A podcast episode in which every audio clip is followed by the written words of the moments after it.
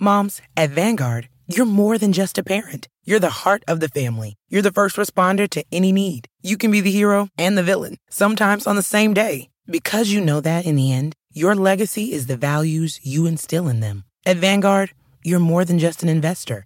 You're an owner. Because the future you're building is bigger than yourself. Discover the value of ownership at Vanguard.com. Fund shareholders own the funds that own Vanguard. Vanguard Marketing Corporation, distributor. For the ones going above and beyond. For the ones reaching out, helping out, and lending a hand. For the ones people count on. You can count on Grainger. Grainger offers supplies and solutions for every industry, backed by 24 7 customer support and specialists to help with hard to find products. Because you've got everyone's back. We've got yours. Call, clickgrainger.com, or just stop by. Grainger, for the ones who get it done.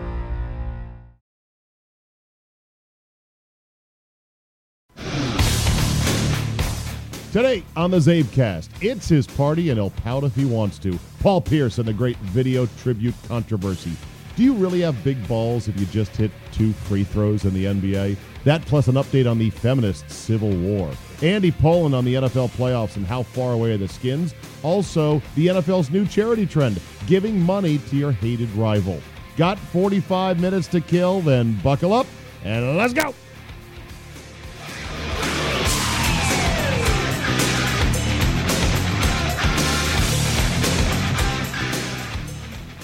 Thursday, Jan 18, 2018. Sun has come up here in the DMV, and it has come out, and the weather is improving. We are heading towards the 50s this weekend, and we will take it.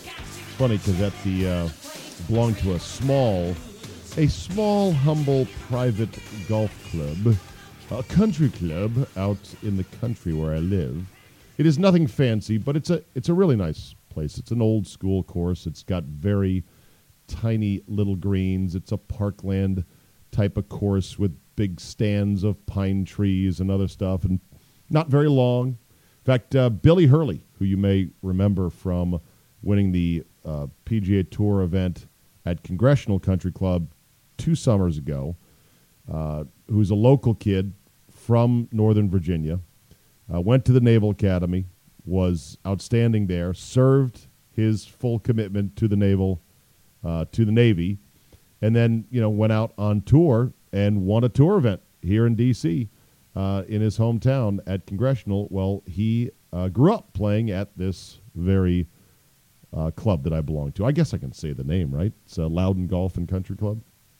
Anyway, so the weather it's getting a little bit nicer. It's going to be a high of 53 apparently on Saturday and Sunday.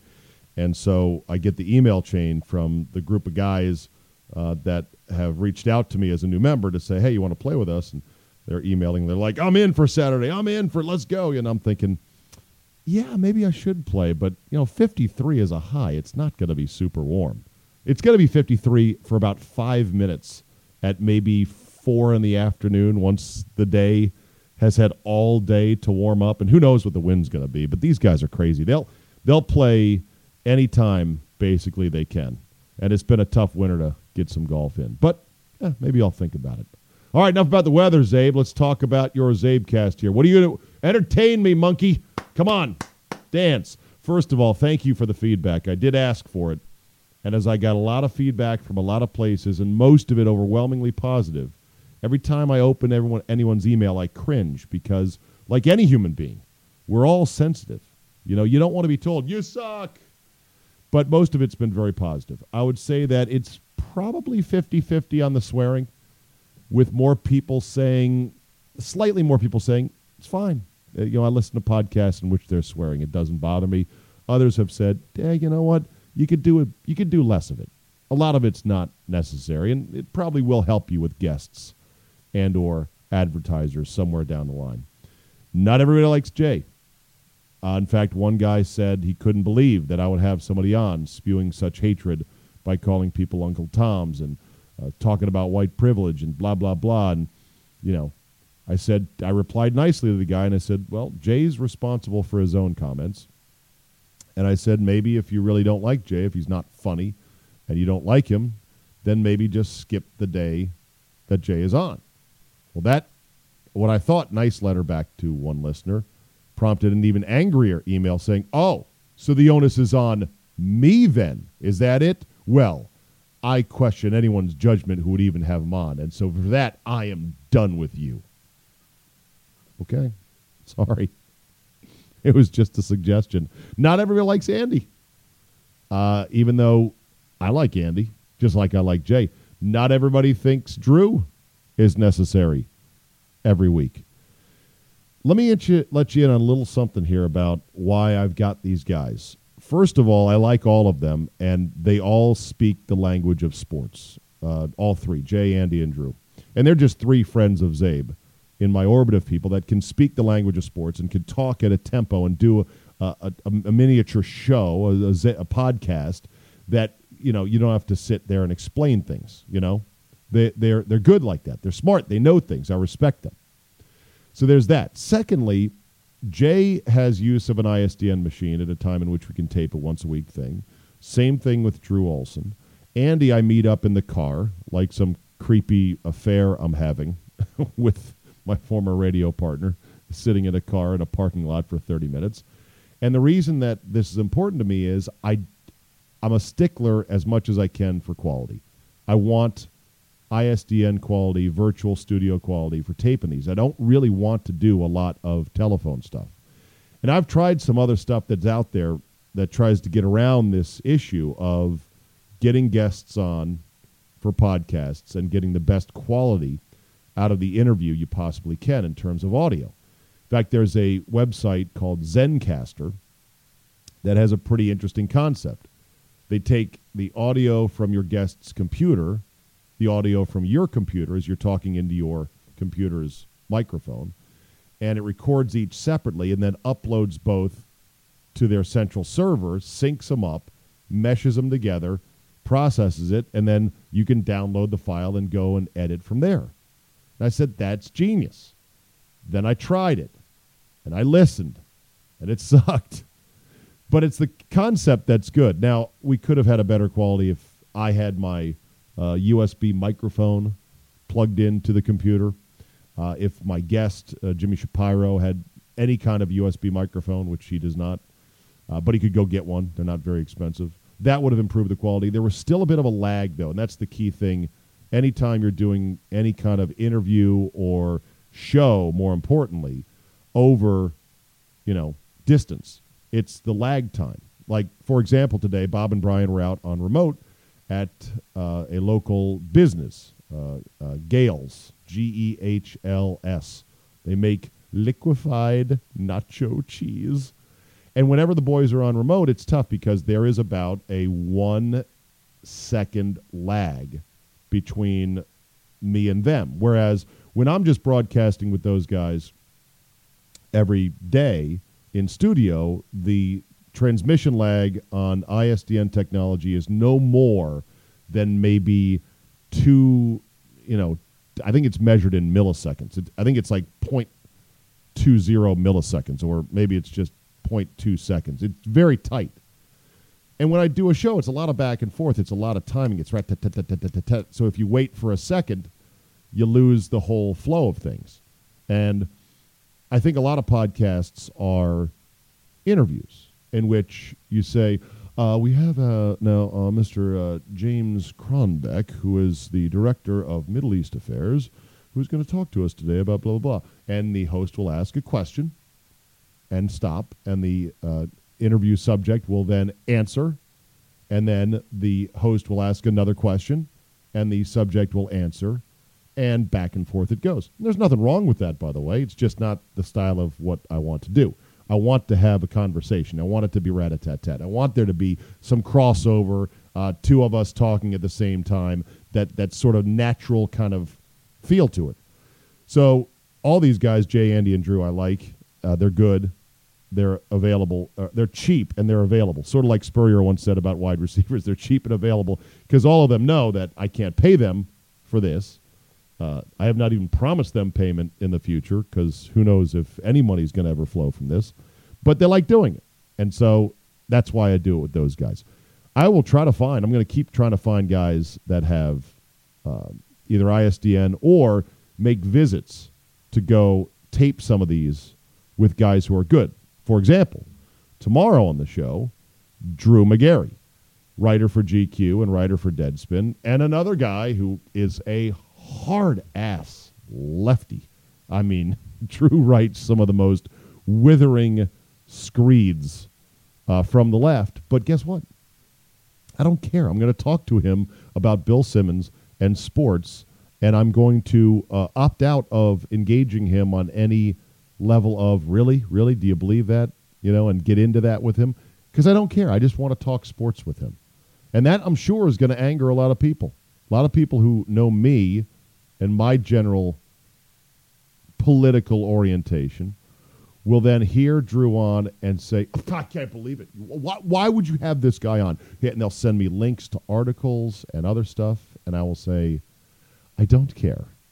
I don't care. I want to talk to Drew about sports and media and writing and Bill Simmons and the Vikings and a lot of different things.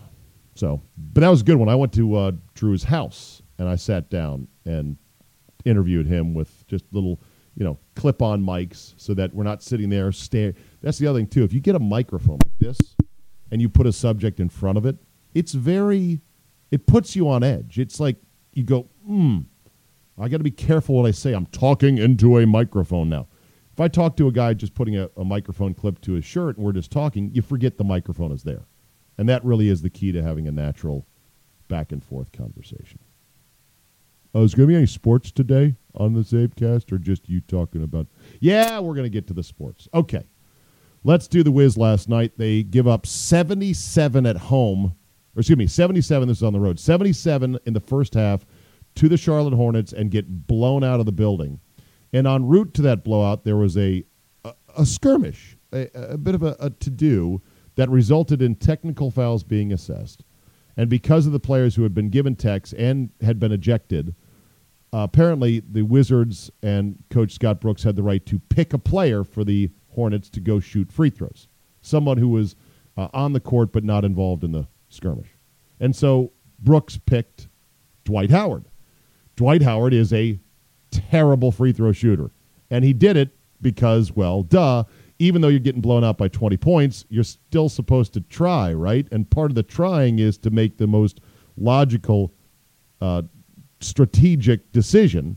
And that's what he did by picking 53% shooter Dwight Howard. So Howard goes to the line. He's looking over at Brooks, sort of amused and smiling, and like, "What? Come on, really? You gonna make me shoot him?" And then he goes and he hits the first one.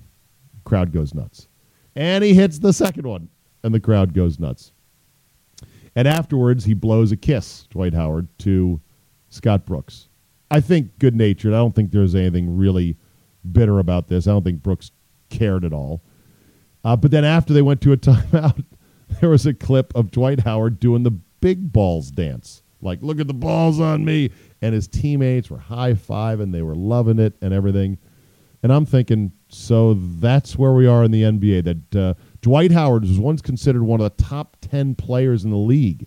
This rare, unique animal on the landscape. This Adonis cut big man, athletic as all get out. Now it's down to, hey, man, I hit two free throws. Look at the look at the balls on me. The irony is he might get fined actually for doing the big ball gesture. Elsewhere in the NBA, I mentioned yesterday with Jay. I said, you know, Jalen Rose has really surprised me I, as a commentator, as a podcast host on TV. I'm liking Jalen Rose more and more. And believe me, my impression and my thoughts on Jalen Rose before I had kind of listened to him a lot was not very high. I was not very positive on Jalen Rose.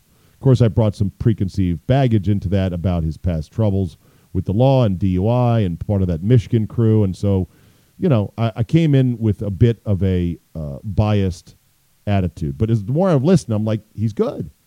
Well, here was last night, and this is another example, I think. This is an example of how Jalen Rose can see the big picture on sports and can do things, can say things to people and on air that work, that don't come off the wrong way. Because last night, Jalen Rose pretty much told Paul Pierce he's got to stop acting like a 12 year old girl when it comes to her birthday party with this stupid thing regarding the video tribute for Isaiah Thomas in Boston and his day at which time they're going to raise his jersey to the rafters. Here was Jalen Rose right to the face of Paul Pierce, who was on set with Michelle Beadle last night. Next, I gotta, I gotta say a word for you, fam. I thought it was petty. Ooh. On who? On Paul Pierce's part. In what part? I love Paul. This is I- my brother. part? Because to me, there are going to be all type of announcements that happen the 48 All right. minutes during that game. Okay. All types. Okay. Including celebrating Isaiah Thomas could be one of them. What do, does not take away from your situation, like Kobe's, that happened during the game, because they're doing yours um, post game. right? But throughout the game, you're going to have different memories from the time I spent there. So now you take another two Jay, minutes you, from the memory. no, memories why you just said that, Jay? And, and put that. And, and, and this is the thing, like Dude, they gonna Hey, be off playing what you said, trivia Jay, you videos said- all night Can for I tell you something about your birthday? It ain't only your birthday. A lot of people's birthday happen that time. Yeah, but No, it I'm doesn't. Paul. I- I- you know what? Man, look, a lot of I'm people a- don't come through and have historic, you know, uh, want to be seasons there and, and, but look, and Jay, careers like out. him either. You just said guys come in, they do things off the court, the community, recruit other players, then retire, then do this for everybody. Because it's Yeah. not the stars that do it. Right. Everybody comes in there and, and has their piece in the community, does their thing, what they're supposed to do for the team. I mean, then you're saying, oh, Joe Green played for the Celtics, had things going on community. A, a lot of guys, let's just go ahead and do something for them. But he wasn't a three-time All-Star and led though, him to a number one seed. For me, the issue is not the tribute. and they made it to the conference finals. It's not the tribute video. Uh, yes, show the video, but don't turn it down because your family is. I got a, I got a question for both of you guys. happen. I got a question for both of you great players. Chris Paul had gotten a tribute from the Clippers. yes, Without a doubt. They didn't make it to the conference finals. But the- It's but- not but about thing the conference finals. He spent five, he went, he took a franchise that didn't have sorry well, Yeah. that didn't have no history, and he made them relevant again. Now that's good right there. That was really good. And you could tell looking at Paul Pierce's face, even though he was smiling, and I think he was not like super mad about it, you could kind of tell in his face he was like, damn it, why are you doing this to me right now? Like now you're making me look bad. But again, that's I, I love the line by Jalen Rose saying, "Come on, man, every day is someone's birthday." That's a great point. Some people are really big on the "this is my day" kind of thing, whether it's their birthday. I don't know if you've had friends that get upset if you maybe miss calling them on their birthday. Friends who perhaps don't live in the same city or just whatever. Nowadays with Facebook, which seemingly everyone's on except for me, you know whose birthday it is, and you get flooded with fake birthday messages from people who are only saying, "Hey, happy birthday, man," because they saw it where on Facebook. But the whole "this is my day" thing, everyone's different on it. I tend to think women are a bit worse than guys about this. I don't want to generalize, but I think so. And not all women, some women don't care. And it's just something like you know, it's whatever how you however you feel about your special day, whether it's your birthday or your jersey raising day, you're like, I don't want anyone taken away from this. It's all about me. Me, me, me, me, me, me. I want my day. And I guess Paul Pierce is of that mindset, like, no, no, no tribute to him on my day. It's all about me, putting it into the rafters. Oh, on my birthday too, personally, I don't even care if we celebrate on my birthday. Uh, and I'm the same way with other birthdays. If we celebrate someone's birthday in the family on a day that's close enough, or any day within six months of when they want to say, okay, here's my birthday. I, I- you know, we want to wait till school gets out so we can go here, and let's call uh, July 6th my birthday. Fine, done. That's your birthday. We'll have a little cake on your birthday, but your actual birthday thing, whether it's a trip or an activity or a party, pick a day. Who cares? Call it your birthday. I'm fine with that. Okay, real quick before we get to Andy. Ashleigh Banfield, feminist on feminist crime update. The writer for the story on Babe.net of Grace, who had her bad date with comedian Aziz Ans- Ansari. Well, the bad date was what Ms. Banfield called it. Uh, the writer and the purported victim of this sort of quasi maybe sexual assault um, says otherwise. If you didn't read the story, didn't know about this. Basically, both the comedian and this young woman were uh, naked in her apartment or his apartment. He kept trying to, you know, round the bases to you know goigle her her Flavin, and she kept moving the goalposts and saying uh, whatever. She, but she never flat out said no. She never got up and left. She never said this is too soon for a first date. Um, and it you know blew up into this thing where the writer for this website nobody had heard of told the story, and Aziz Ansari, I guess, had his show taken away from him, and who knows what's going to happen to his career. Okay, you're up to speed now. Well, um, apparently, Headline News, which is where Ashleigh Banfield is, extended an invite to the writer. Uh, this Kate Way, I believe is her name. Way. She's 23 years old. Nothing wrong with that, but young. They said, Would you like to come on and talk about this? Well, she sent an email to the network saying the following quote, It's an unequivocal no from me. The way your colleague Ashleigh question mark someone I'm certain no one under the age of 45 has ever heard of, by the way, ripped into my source directly was one of the lowest, most despicable things I've ever seen in my entire life. She goes on to say that she disgusts me, and I hope when she has more distance from the moment, she's got enough of a conscience to feel remotely ashamed. I doubt it, but still. And then she closed with this the 23 year old writer. And I will laugh the day you fold. If you could let Ashley know I said this and that she is a no holds barred, the reason that I didn't come on, it will be a real treat for me. Actually, uh, maybe uh, that uh, if you could let, I will laugh the day you fold. And if you could let Ashleigh know I said this and that she is no holds barred the reason, it'd be a real treat for me. Ooh, sick burn. Well, Ashleigh Banfield then went on TV and read and, and talked about her rebuttal to this 23 year old. Here's the soundbite. Go. Um, the uh, reporter who wielded those very powerful words sent some choice words my way as I'm well. Curious about that. What did she say? So, and, and I want to share this um, because I think this gives us an insight into the caliber of the person who held that nuclear weapon uh, that was wielded on Ansari's career. The caliber of this 22 year old young woman. And I'm only going to read a slight part of her comments to me. And I assume she fashions herself a feminist in this movement. Uh, Ashleigh, someone who I'm certain no one under the age of 45 has ever heard of. I hope the 500 retweets on the single news write up made that burgundy lipstick, bad highlights, second wave feminist has been really relevant for a little while. That's from Katie Way, who was on CBS this morning, uh, yesterday morning. And I think the reason I want to share that is because. Mm if you truly believe in the Me Too movement, if you truly believe in women's rights, if you truly believe in feminism, the last thing you should do is attack someone in an ad hominem way for her age. I'm 50. And for my highlights, I was brown haired for a while when I was a war correspondent interviewing Yasser Arafat and in Afghanistan and Iraq, Gaza, and the West Bank. Google those places. That is not the way we have this conversation as women or men. We don't attack, as journalists, let's be frank. Right. We do not attack people for their age or their highlights or their lipstick because it is the most hypocritical thing mm. a woman who says she supports the woman's movement could ever do. And that's the caliber of the woman who was given all of this power and was able to wield this power.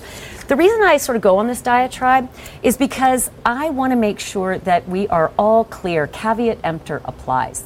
When you read what's on the interwebs, caveat emptor applies. So there you go on that. I guess it's over now. I guess uh, there's, is there anything left to be squeezed out of this, for the most part, nothing burger of a story? It's not a nothing burger for Aziz Ansari. It's a earthquake type event in his career. But in the big scheme of things, all of this stuff, all of these controversies just float down the river. And they're here today and gone tomorrow.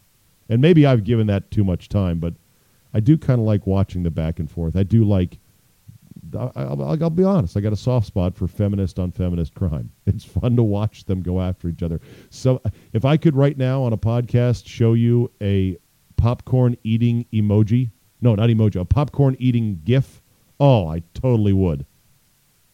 My favorite GIF.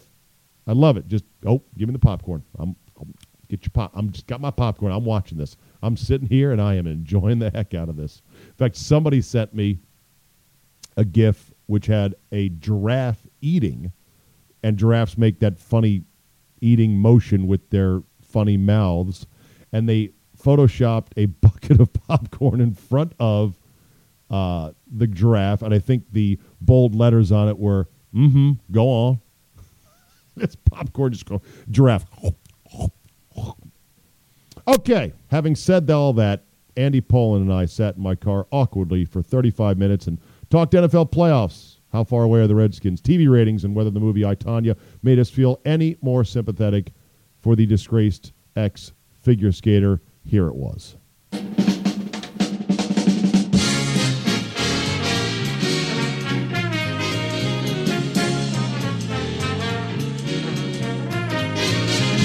Well, why don't we uh, why don't we start with the uh, NFL weekend? I know you're a big lover of professional tackle football, and holy shit, you know, even if a weekend is kind of down, at the end of the you know the NFL always has that ability to go, bam. How'd you like that? How about that, Mister Fung? Oh man, and and what what a cap off. Now, what comes out of the weekend for every sports talk show host is this: Has the narrative changed? Do you no longer need that franchise quarterback to be successful? Oh my God! Yeah. Are you as sick of this as I am? Are you as utterly frustrated that anyone with a brain would say such a thing? Well, here's here's what you have to recognize: that the final four matchups last year were Brady, Ding, Roethlisberger, ding, Rodgers, Ding. and the reigning MVP Matt Ryan. ding. Yeah. Four aces. So you've got to assume that if Rodgers was healthy now, there's a pretty or throughout the year, there was a pretty good chance that Green Bay would be in the final four, right? Uh, yeah, I mean, it would be a lot different, that's for sure. And the number one seed being the Philadelphia Eagles have Carson Wentz, who has elbowed his way Into the that- conversation Yes, of elite guys. Exactly. So you'd have two of those, and then on the other side, uh, you know, okay, maybe maybe you would have uh, you'd have this surprise team from the AFC that uh, Pittsburgh didn't do it this year because of they were guilty of looking ahead or whatever, and Blake Bortles is your wild card guy. So you'd have instead of last year we had all chalk, you'd have one wild card quarterback and Blake Bortles in the final four. Right. Yeah. Well, I liken it to the thinking of like one day I went out of my house only wearing flip flops because that's all I had, and I found a hundred dollar bill on the ground. Therefore, I'm going to wear flip flops every day. Yeah. Because this is the new truth.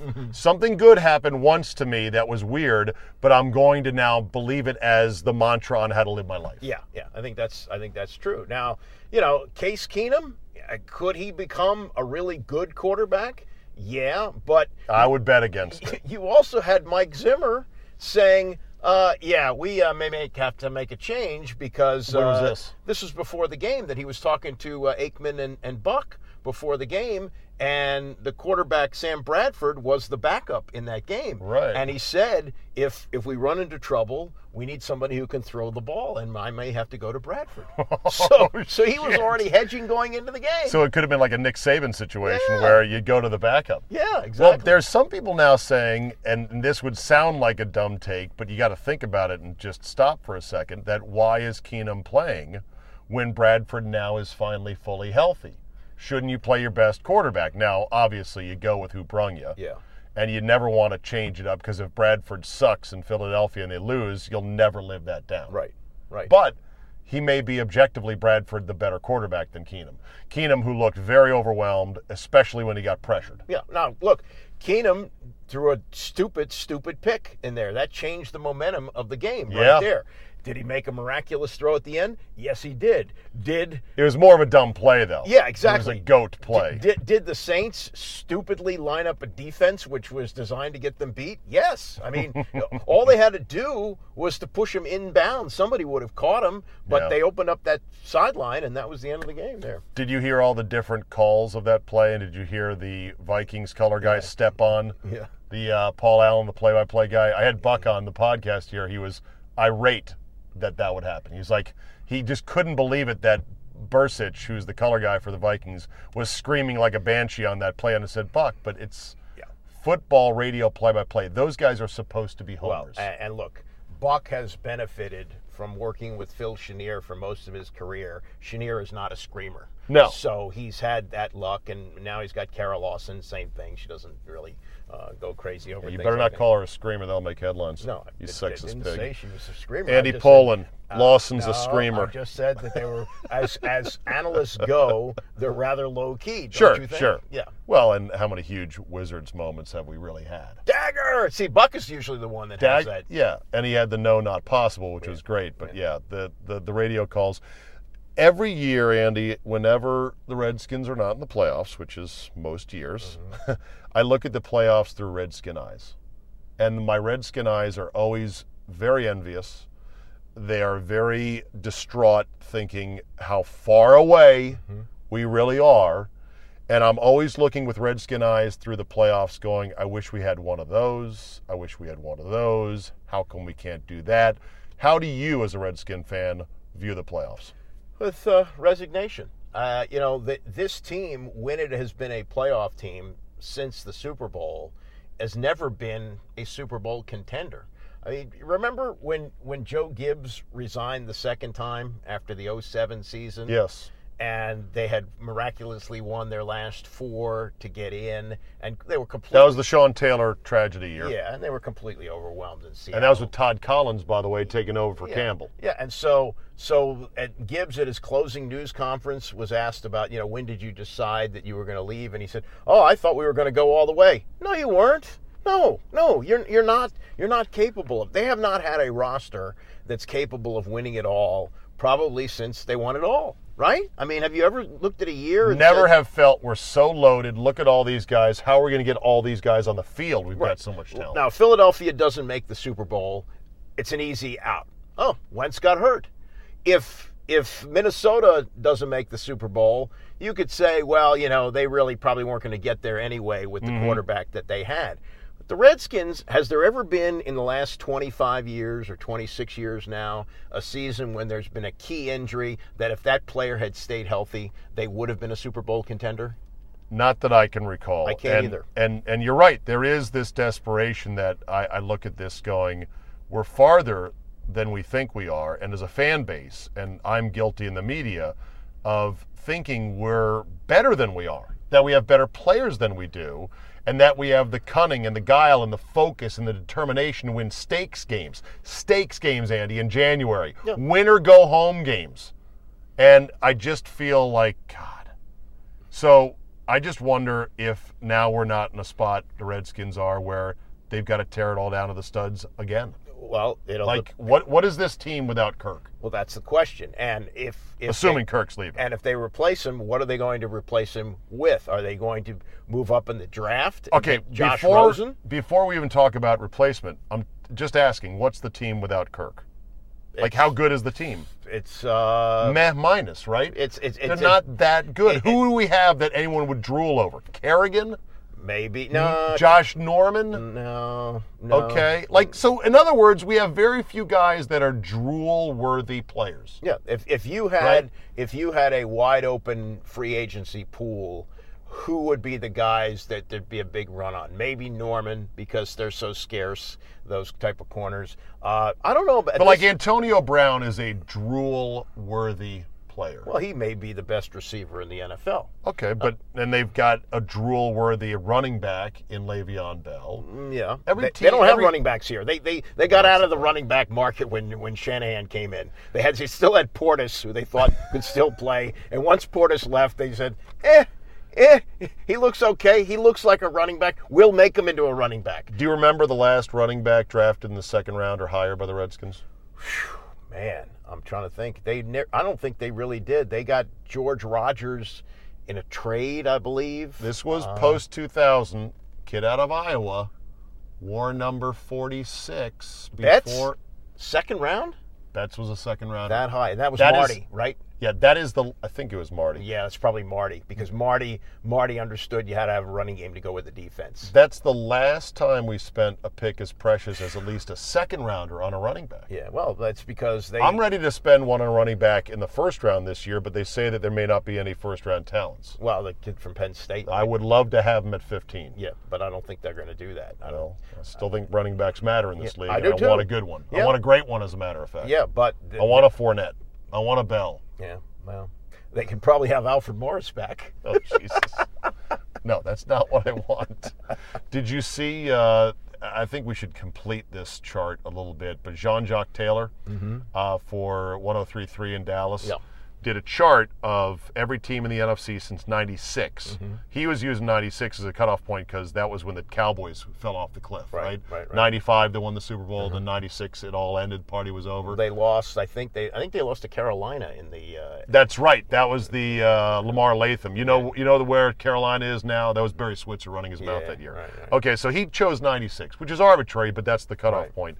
And if you look at every category, I don't know how your old man eyes are, Andy, but if you look at every category that he counts there, 10 win seasons, Mm. division Right. championships, playoff appearances, conference Mm. championship game appearances, the Redskins are either last or tied for second to last in the NFC in every category. And I'm not including number of quarterbacks. You're like, we should do a, ch- a line with starting quarterbacks, head coaches, and other indicators, right? There was a time in this league where you, to be considered a Super Bowl contender, had to think about 12 and 4. You go 8 0 at home and split your road games, and then you have a chance because then you get the first round bye, and then more than likely you're going to get two home playoff games. Right. Nowadays, yeah, there've been the, all these pop-up teams. The Giants have won a couple times as a wild card. Pittsburgh has won as a wild card. So it's not what it was, but in order to give yourself an opportunity, it would seem, is that you have to put together those kind of regular seasons, and they haven't done it because of the way they've assembled the team. Is is is it is it not shocking to you that Scott Campbell is still running the scouting department? Scott Campbell may be the greatest scout in the world, but he's But why through- haven't we changed him out at this point Well, with somebody else? yeah, because whatever he's doing, or either they're not listening to him, or he's not telling him to pick the right guys. But he's been here since what? He's been here since He's uh, covered several. He's covered several administrations. That's Spurrier. for sure. I think he goes back to Spurrier and maybe even past that. but if he's good, though, I'm all about keeping good guys, no matter what. But what has he done? What's he produced? Uh, yeah, that's uh, that's a very good point. I'm kind of surprised we haven't fired any coaches, although I guess we can't because we just fired coaches last cycle Right. Well, and brought in a new DC and a new OC. And also, if, if you look at, at Snyder, the way that he's fired coaches, in most cases, he hasn't really had to pay off a big deal. Now, by extending Gruden three more years after, or now he's got three years left, that's a pretty hefty buyout. Zorn was fired with one year to go, a contract he negotiated by himself, by the way, after he put on a suit, went up over to Snyder's house.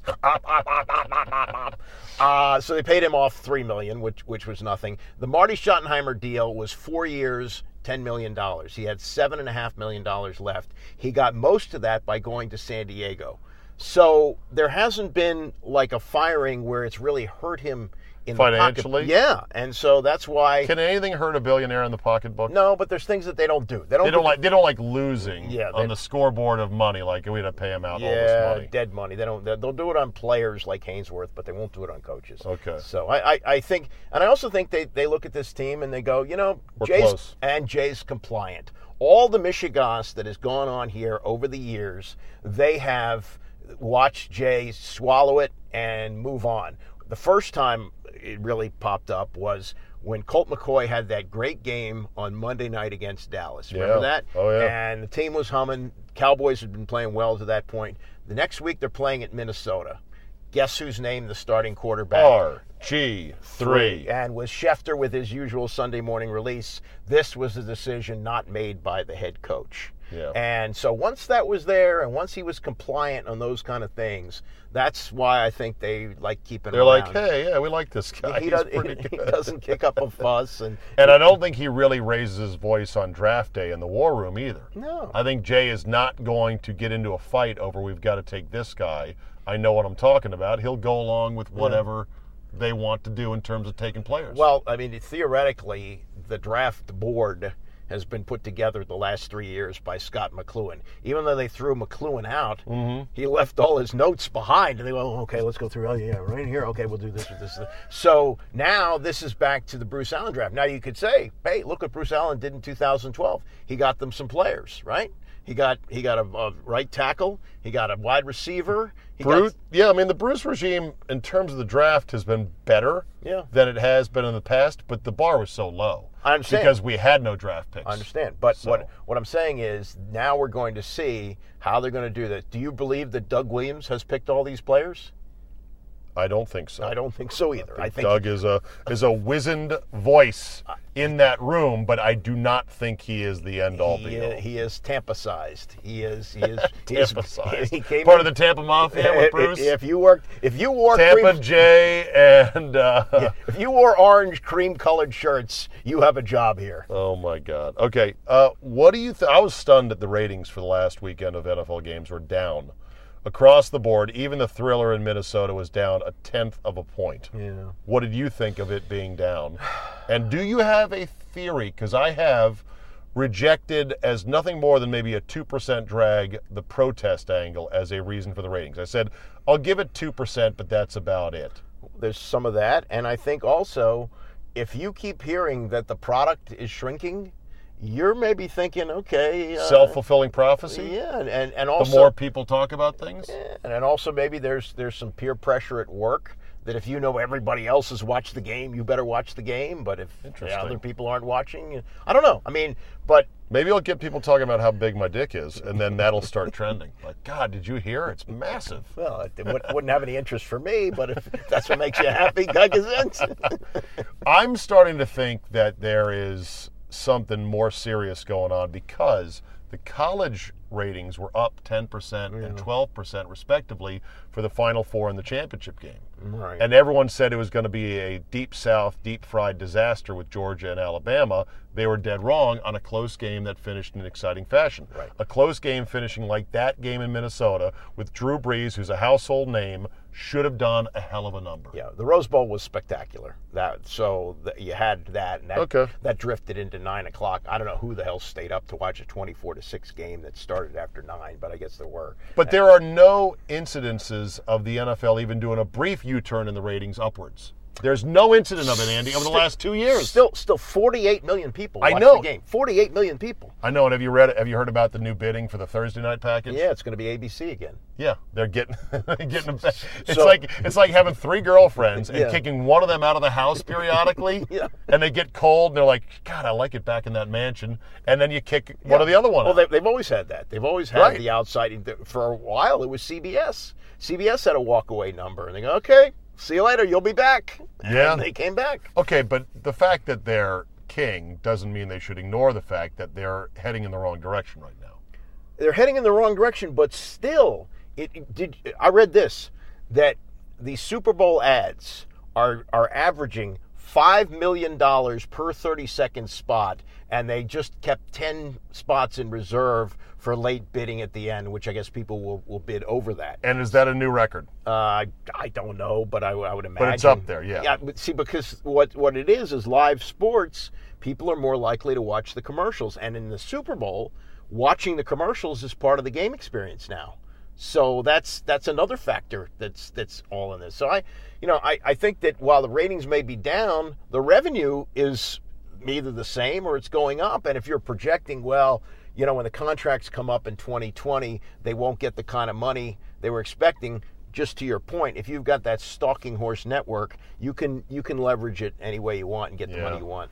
I think they've got to do something about the pacing Yes. of their product. Yes. That the replays have completely botched the taste of the NFL brand. Like amen. That that I, I don't you know I'm anti-replay. You know that, and I've yelled that from the mountaintop. I'm never going to win that fight, but still, whatever you do with replay, you've got to fix the pacing. Yes. Because in today's tempo society, Mm-hmm. that's what I call it, a tempo society. if you get if I go into Qdoba here after we're done, which I will, Mm-hmm. because they got delicious food, and they know me there, and they'll get me the rice without the cilantro in it from the back. I've watched Andy. them do that. Yeah, which is a You- pain in the ass for them. I know. Slows the line down. Do I? You know how many fucks I give? Zero. You're a regular- zero. a my regular friend. customer. Because they shouldn't be putting cilantro in there in the first place. that should be an add-on. The late great Rob Ades used to order takeout from the Palm. You know how many customers were able to Take get takeout out from the palm. One. Rob Ades, great customer. They give him takeout. Right. No, but so we're in a tempo society. So when I go in there and do that, Yeah. I guarantee you the people behind me are instantly annoyed and a little bit on edge because the tempo of the line of, okay, mm-hmm. I want a burrito, I want a flout, I want a taco, boom, ba doom, ba doom, ba doom, down the line is interrupted just for a moment. It only takes a minute for them to get that rice from back there, but it pisses people off. And that's what's happening now to people watching football games. They're pissed off at the interruptions and the tempo of the game, even if the overall time of game is only a minute and a half longer. Right. It's the pacing. It's got to work like the blue tent. Have you seen the blue tent? The blue tent of miracles, the injury tent on yeah, the sideline. you come, and then it, it goes up like a convertible top. Yes. Boom, they check him out. He's back on the field. That's how replays got to work. They go in there, boom. That done. is funny. Andy makes a great point. They spend more time Yeah. looking at a five yard catch than they do somebody's brain Yeah. who might have been concussed. Yeah, not only that, the guy wobbles off the field like he's been shot, and he's in and out of the blue tent in 30 seconds, and there's no problem. Meantime, what looks like a catch, they look at it long enough to go, I know, I saw I saw that spinning of the lace just a quarter of a degree. Oh, God. And and he can't be a catch. Exactly. So yeah, that's that's how they have to look at it, just like they do concussions. Yep, looks good to me. I held up four fingers, he said three, that's good enough. Back in the game. Did you see Sean Payton getting burned by doing the skull chant right before that game winning play? And what do you make of the fact that Sean Payton is like a heel coach, willing to get out there and to, you know, ham it up, sort of like the heel coaches of yesteryear? Right. Well, this is a little known fact that when they had the scab games in 1987, He was a scab. he was the stab quarterback. You know for which team? The Redskins? No, Chicago Bears. Remember who the coach of the Bears was in 1987? Deck coach. Ditka. Ditka. Wouldn't you consider him a heel coach? Yes. So maybe he learned at his feet. Could that be? That could be the case, yeah. Yeah. What do you do? You, do you like it as a sports fan, or do you think it's bullshit that he should calm that act down? Well, you know, I mean, I, I think he he has earned that by being around as long as he has. And most coaches are afraid to do anything. I mean, Joe Gibbs w- was afraid to say boo about the other team. Oh, I- absolutely, I, find yeah. it kind of refreshing.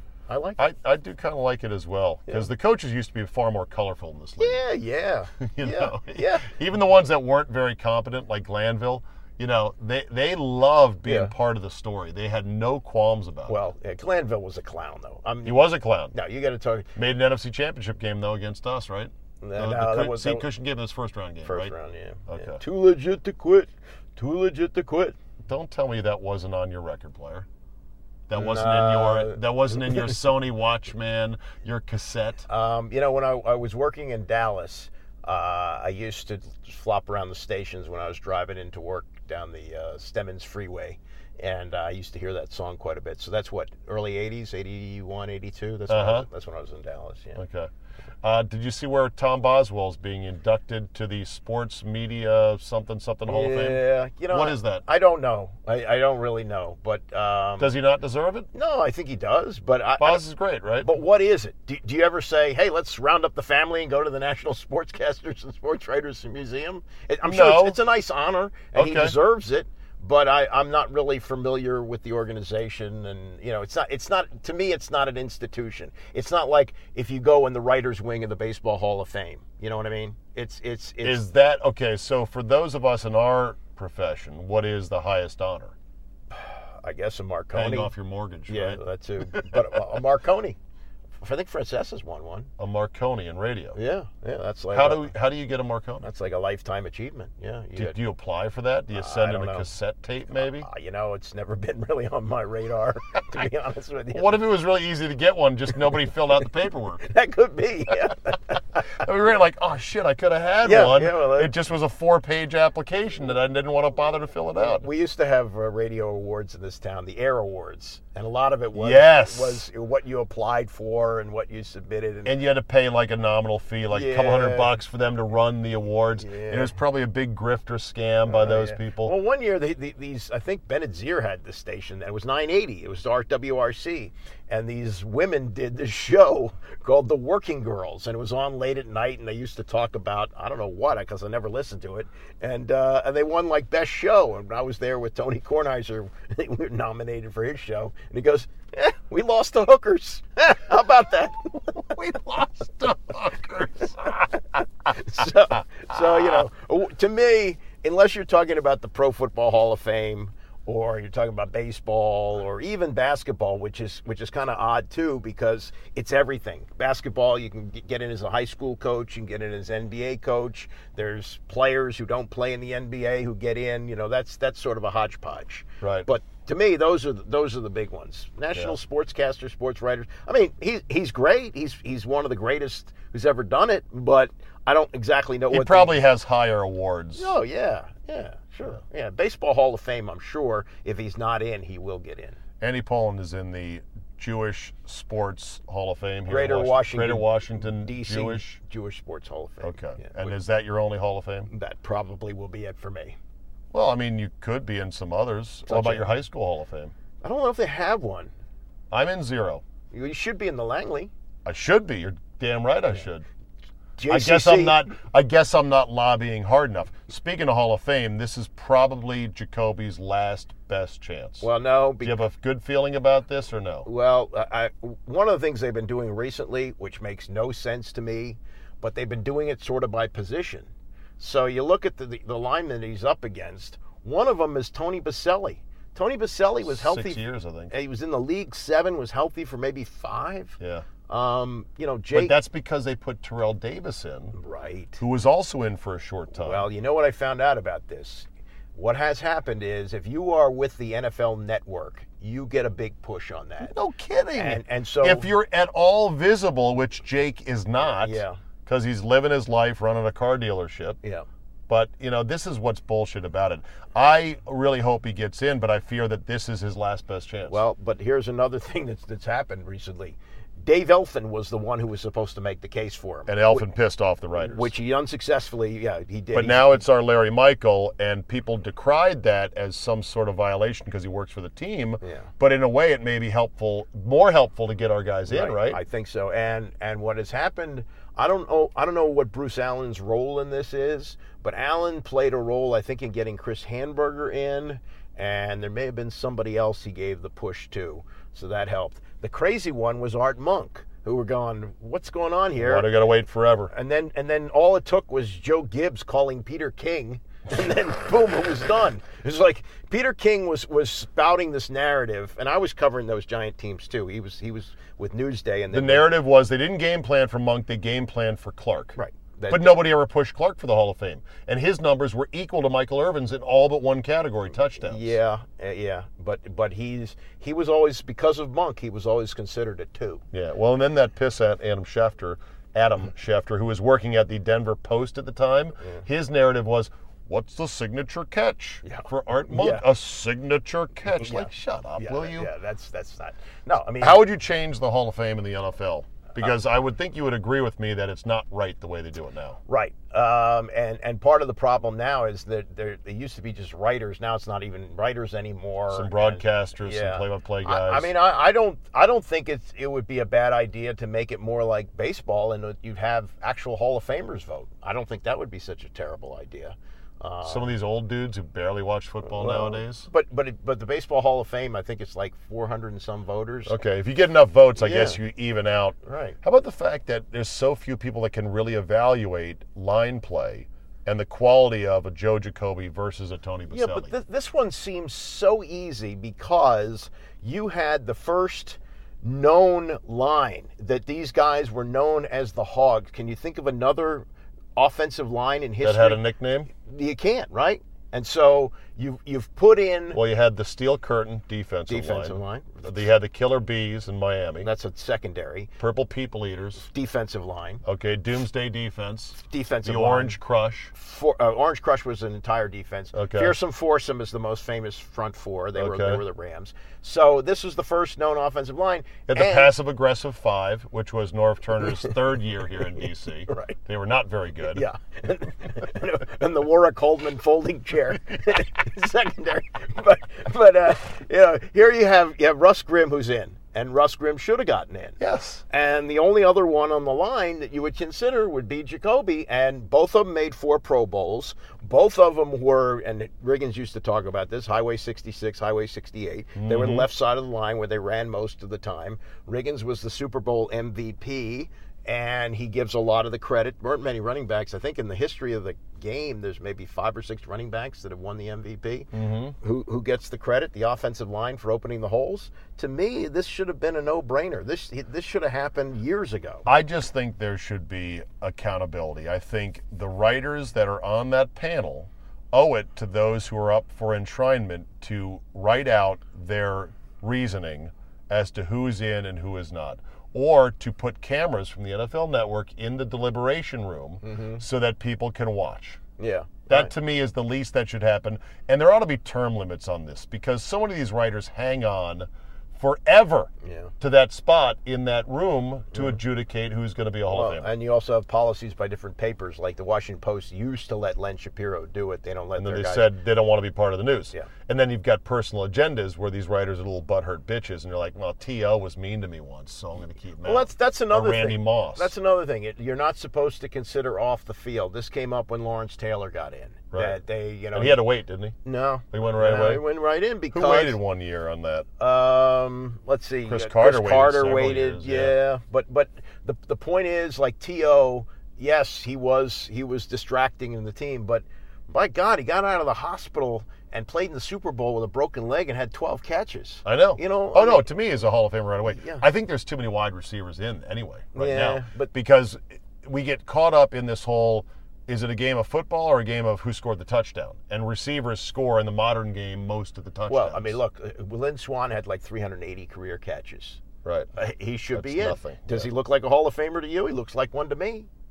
Because he's in, Yeah, but and but, you always see him with that yellow jacket. But, but the point is, is there was a long period of time when they go, well, look at his numbers. Well, the numbers are different because the game was different. I almost think if you made your deliberations every year in five minutes or less, you'd get a better thing because, like you said, Hall of Famers, you know them when you see them. You don't have to deliberate. Well, you don't some have of to them make a don't. big argument. Some of them they don't. They go Joe Montana next. Well, of course. Yeah, but- but you should do that for everybody. Yeah, yeah.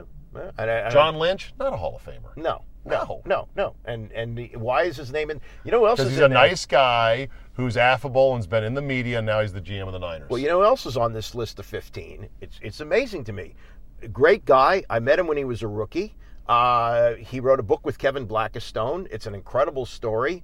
Is is Everson Walls? Everson Walls is not a Hall of Famer. No. Why is he in the final 15? What's he doing there? I don't know. Yeah, I mean, it's like you know, it's like they have a they have a, a broadcasters convention. Howard Stern, Don Imus, and Jerry Coleman. Well, you know, Jerry's a fine guy. He has a radio show in Baltimore, but that's he's not in that group. Yeah, exactly. All right. Anything else on our way out the door today, Andy? Anything that's burning a Uh, hole in your pocket, topic wise? Any hot takes you need to unleash this week? Uh, no, not necessarily, but I, I do. I would. I think we have not, not mentioned, and she did radio with me this past weekend.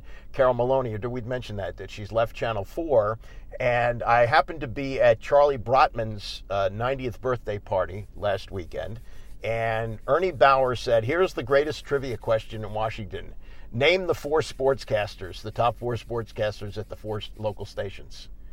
It's hard, it's hard to name any of them. Oh yeah, no, that that is sad. That currently you can't even name who's number one, and you don't even know who's number one, and I think you don't really even care at this point. I mean, I watch four most of the time. Sherree Burruss, she's fine, but though the days of the kingpin guys like George Michael and Glenn Brenner, they're so far in the in the distance, you can't even see them anymore. Who was the sports guy and anchorman? Not Brick Tamland. He was uh, he was the weather guy. Which one? Uh, the original anchorman.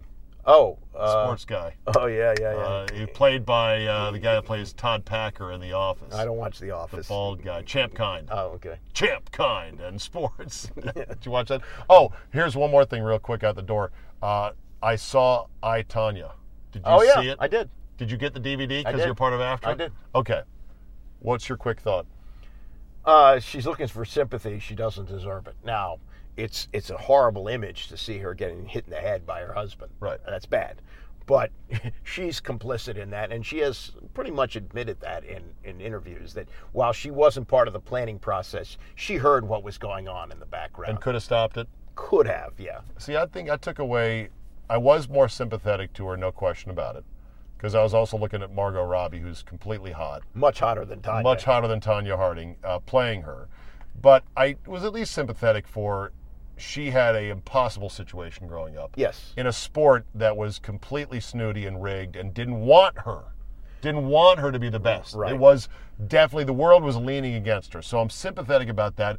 And she was involved with a bunch of loser asses up there in Portland. Yeah. You know, the Shawn Eckardt character Was cannot great. you can't write that character. was and he was real. Yeah, oh, yeah. A hundred percent real, which was amazing.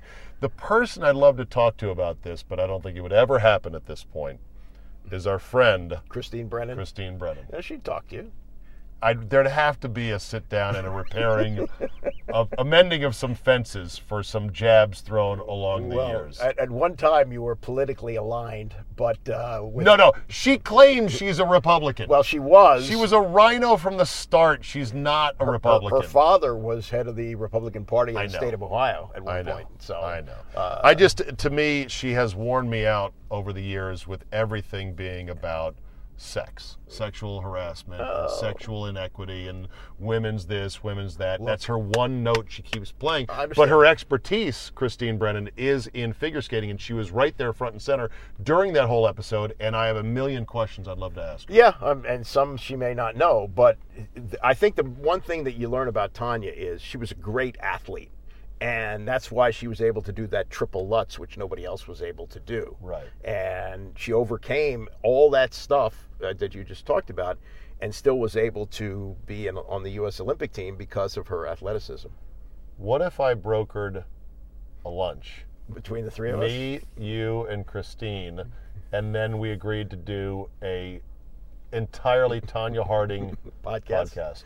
Thirty minutes on what really happened and her thoughts. I think she'd be open to that, but I think your line, "What do your people want?" It still sticks with her? Still lingering out there. that was from that was from the Bobby Knight controversy. I know. That was so long ago. But it, Come on. but it, it hangs out there like a fart. It just it, it just lingers. It just lingers there, and every time you go, Christine, oof, you.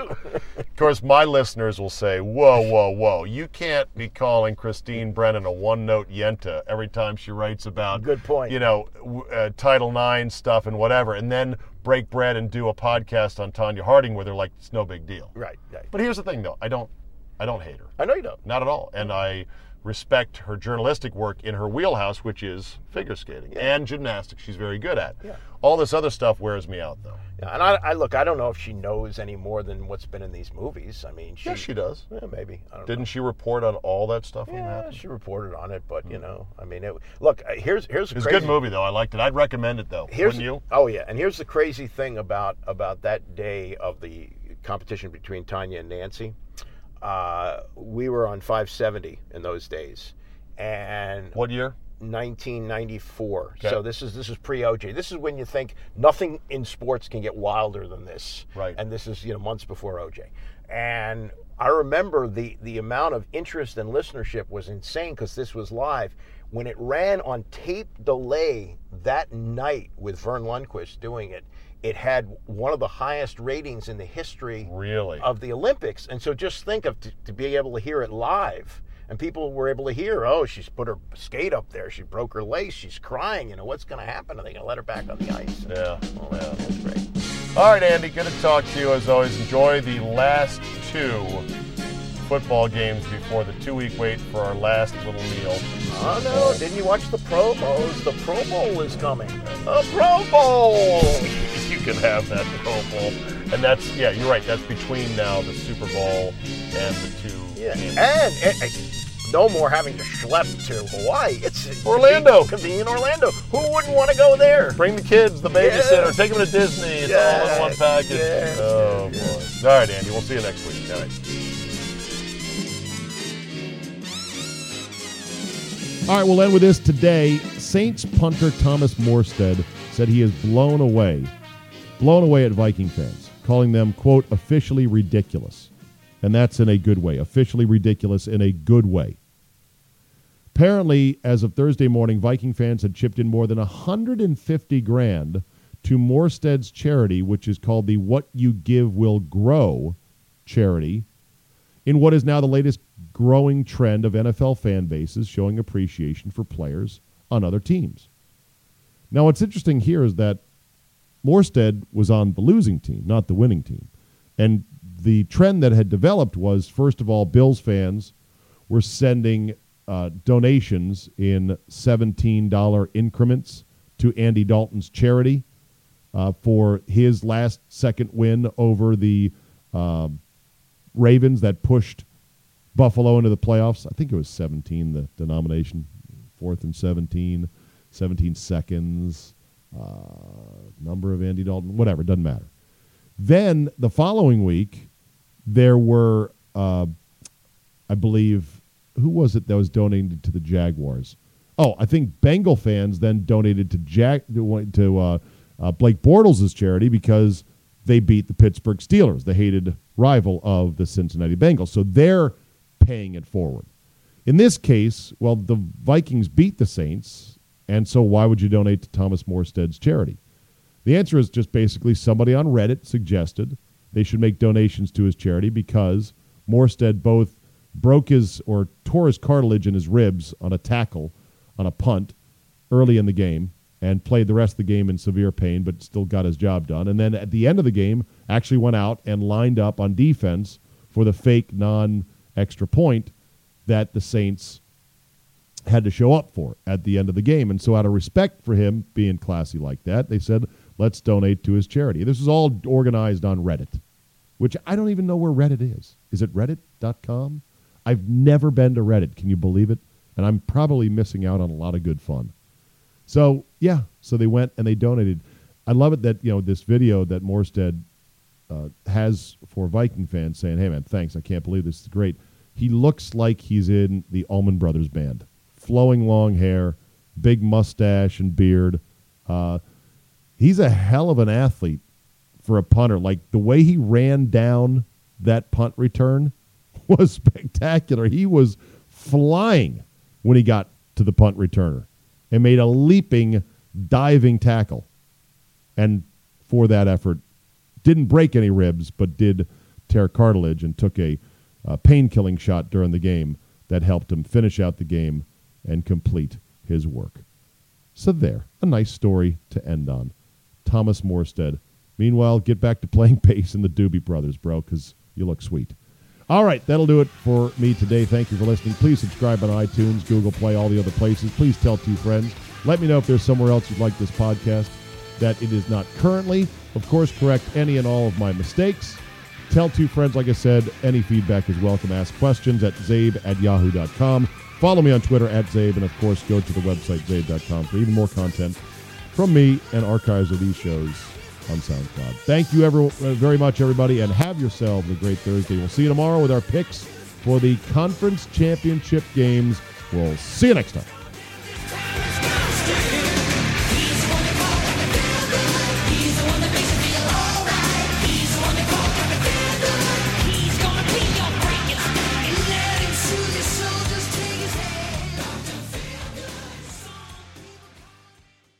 Hello, Discover here to explain our cash back match. Here's how it works we give you cash back for using your Discover card on the things you were going to buy anyway.